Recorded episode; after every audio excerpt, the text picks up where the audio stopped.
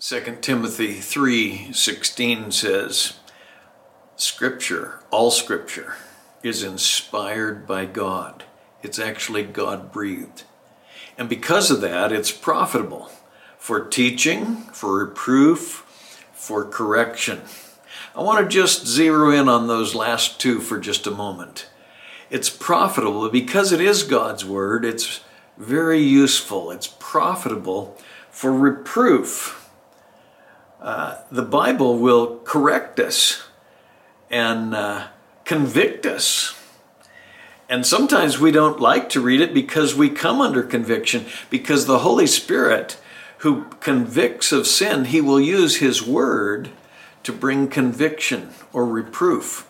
We know we're holding a grudge we shouldn't, or uh, thinking ill thoughts, or indulging in lust, or whatever the sin is. And when we come to God's Word, it's like it's a magnifying glass. It just points it out. It gets right to the quick, and we're reproved or convicted. Let me encourage you. That's one of the reasons we need to go to the Bible daily, and we need to meditate in it day and night. Uh, it isn't just a religious duty or something he prescribes as kind of a detail, but rather it's contact with the living God. It's contact with the God breathed scripture, and that is profitable for reproof, for convicting us of our need to come back to Him and enjoy Him.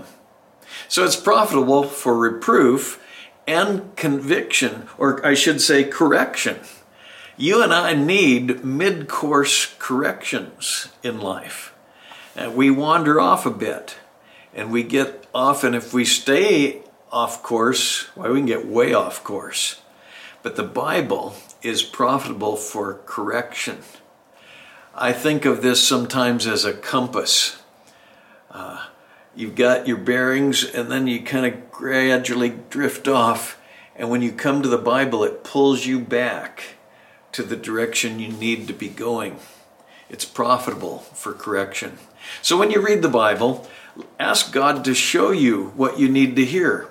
Listen to His conviction, listen to His correction, and make those mid course corrections on a daily basis, and you will enjoy Him and be much more fruitful for Him.